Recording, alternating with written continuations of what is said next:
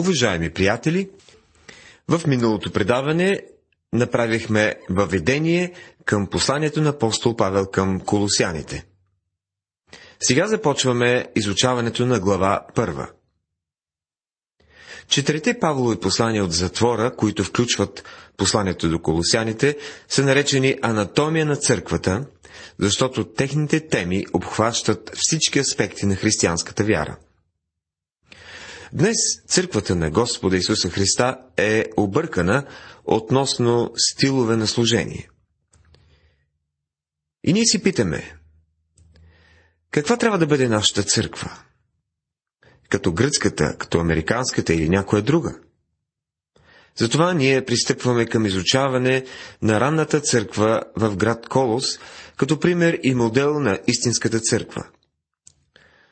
Нашият проблем е, че ние никога не си поставяме за цел да изследваме дадено послание или дадена църква и по този модел да изграждаме нашия живот, а вземаме от това Евангелие, от другото, от това послание, от третото, нещо, което не допада и си създаваме наша доктрина, наша религия и деноминация. В посланието към колосяните, нашето внимание е насочено към главата на тялото Христос – а тялото е второстепенна тема. Вместо нея тук се разглежда Христос, който е центърът на християнския живот. Чуйте първия стих. Апостол Павел с Божията воля, апостол Исус Христов и брат Тимотей до светите и верни братя в Христа, които са в Колоса. Благодат и мир на вас от Бога, нашия Отец и Господа Исуса Христа. Павел нарича себе си апостол Исус Христов и той винаги казва, че е апостол по Божията воля. Павел бе в Божията воля, когато беше апостол. Бог го направи апостол. Дали вие днес сте в Божията воля? Дали служите на Христос? Дали сте сигурни, че сте на правилното място? Сигурни ли сте, че вършите правилното нещо? Вярвам, че всеки вярващ е призован да функционира в тялото на вярващите, но е важно да функционира по правилния начин. Има много хора, които са активни, вършейки нещо, което не е тяхна работа. Или много често се опитваме да имитираме други хора. Мислим си, ще се захвана да правя това, което еди кой си прави. Трябва да помним, че нашите дарове са различни и всеки от нас функционира по малко по-различен начин. Бог направи Павел апостол. Дали Бог ви е поставил там, където сте в момента? Когато знаете, че сте в Божията воля,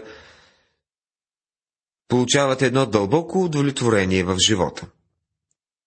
Казва се, че това послание е предназначено до светите и верни брати в Христа, които са в Колос. Той ни говори за две групи от хора. Святите и верните братя са едно и също нещо. Верните братя са вярващи хора и са светии. Ние не сме светии заради това, което правим. Ние сме светии заради позицията, която заемаме. Думата светия означава, че сме отделени за Бога. Тези, които са отделени за Бога и вярващите братя са една и съща група от хора. Забележете, че те са в Христос. По-важният въпрос не е къде се намираш, но дали си в Христос. Това може и да не е граматически издържано, но със сигурност е библейско. Светиите се намират в Колос. Важно е, че имаме адрес тук долу, но ние трябва да имаме адрес там горе. И този адрес е в Христос. Благодат и мир на вас от Бога, нашия Отец и Господа Исуса Христа. Трябва да познаваме Божията благодат, и да, за да изпитваме Божият мир. В някои текстове се казва и Господа Исуса Христа. Казва се само благодат и мир на вас от Бога, нашият Отец. В други пасажи и в други ръкописи е изпуснато Господа Исуса Христа. Важно е да помним, че Павел пише за да осуети гностицизма, който е бил първата ерес в църквата. Става дума за есенянския клон на гностицизма. Това учение изпращаше Бог на място, което е твърде отдалечено от човека и учеше, че човек трябва да премине през някои еманации, за да достигне Бога. Дали сте забелязали, че всички езически религии и секти имат един е, вид ключови изрази, като Сезам отвори се, преди да стигнат до Бога? Тук Павел доста добре изяснява, че благодата и мирът идват директно от Бога, нашия Отец. Благодарим на Бога Отец на нашия Господ Исус Христос, като се молим винаги за вас. Казва той в третия стих. Можем да стигнем директно до Бога. Не е нужно да преминаваме през каквато и да е форма на еманации. Всеки, който е в Исус Христос, има достъп до Бог Отец. Една от привилегиите да бъдеш оправдан чрез вяра е достъпът до Бог чрез нашият Господ Исус Христос. Като се молим винаги за вас, ще намерите за не по-малко предизвикателство задачата да съставите списък на хората, за които Павел казва, че се моли, и да добавите в този списък и колосяните. Той винаги се молеше за тях. Те бяха в неговия молитвен списък. Понеже чухме за вашата вяра в Христа Исуса и за любовта ви към всички светии, по причина на онова, за което се надяваме, което се пази за вас на небесата, за което сте чули от по-напред в истинското слово на благовестието. Послание към Колосяните, глава 1, стихове 4 и 5. Тук Павел свързва триединството от благодат за вярващите. И то е първо вяра, което е минало. Второ любов, то е в настоящето. И трето надежда, което е в бъдещето.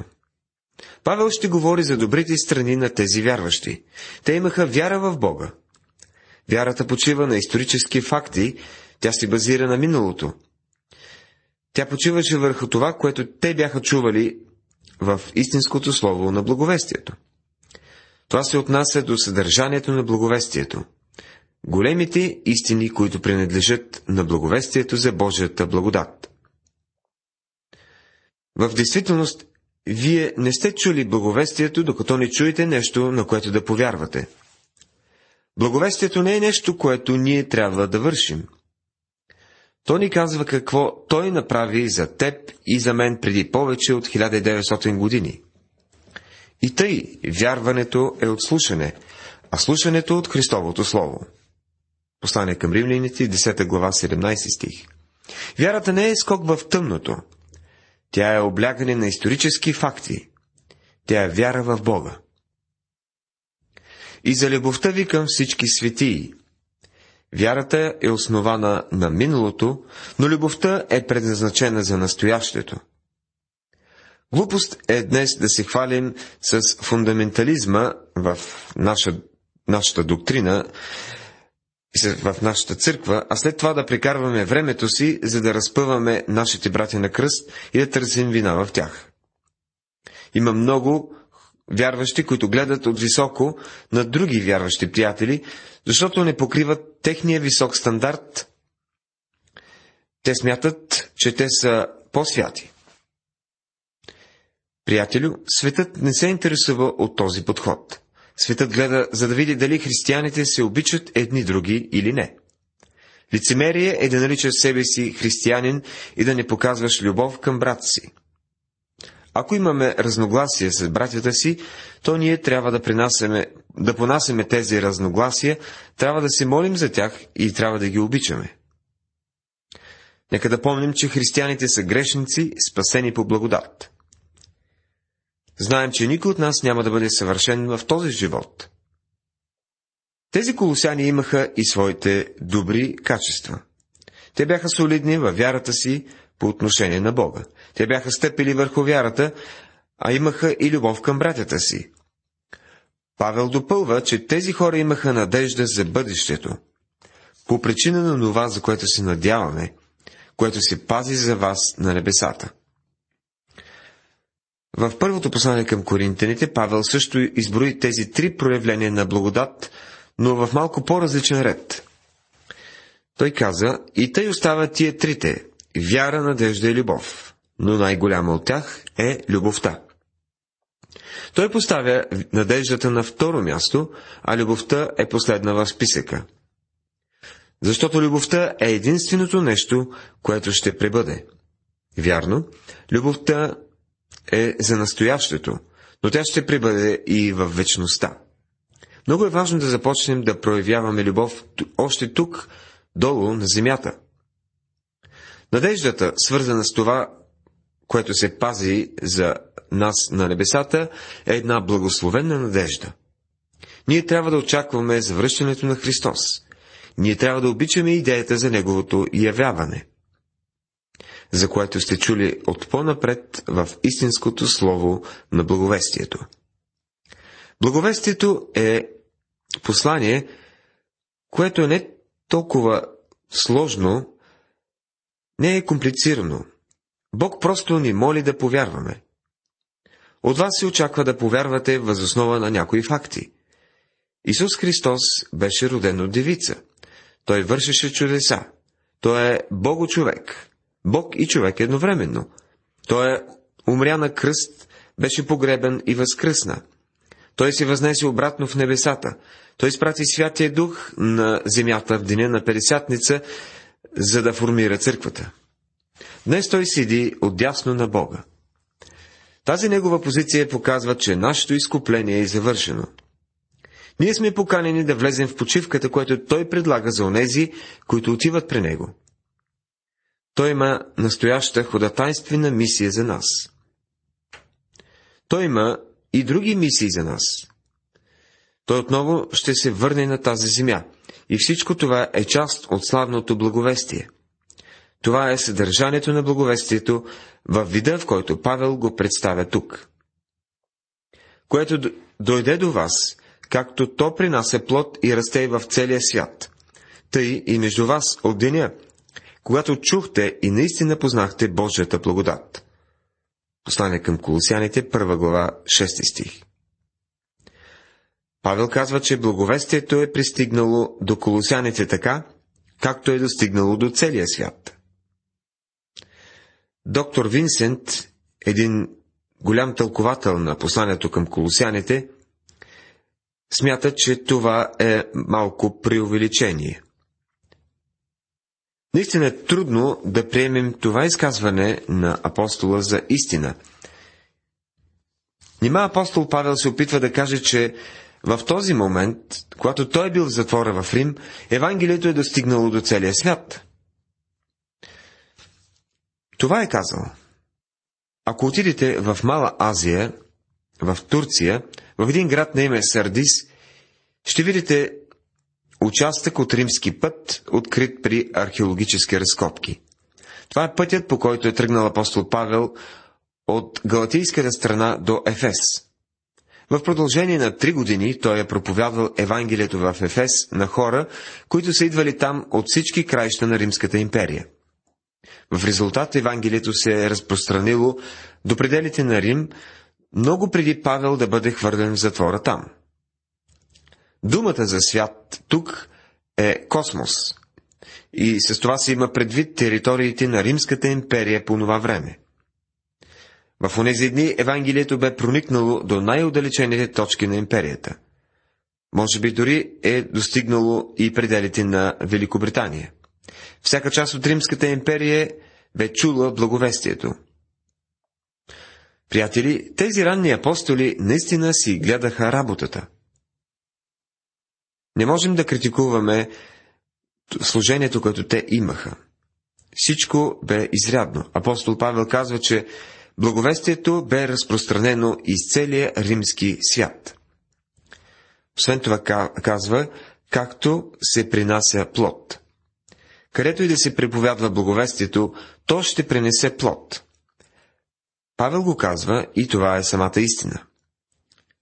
Трябва да призная, че вярата ми беше слаба или по-скоро бях неуверен, когато започвахме нашето радиопредаване. И най-голямата изненада беше, че Бог благослови Словото си. Той обеща, че ще благослови Словото си и ние ще можем да разчитаме, че ще го направи. Словото при нас е плод и расте и в целия свят, тъй и между вас от деня, когато чухте и наистина познахте Божията благодат. Днес получаваме писма от хора, които казват, че са били благословени чрез нашето радиослужение.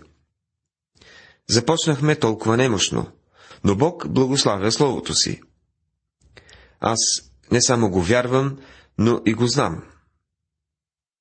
Би било точно както да дойде някой при мен и да каже, да започне да спори.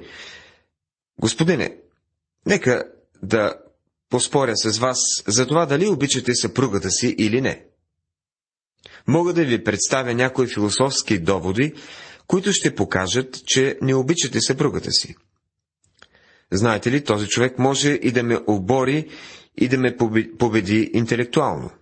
Той може да ми покаже логично и с а, всевъзможни аргументи, че аз не обичам съпругата си. И знаете ли какво бих му казал? Бих казал, братко, не знам за твоите доводи, но искам да знаеш едно нещо. Аз обичам жена си. Не са ми нужни никакви убедителни, изтънчени, умели и понятни само за посветените доводи.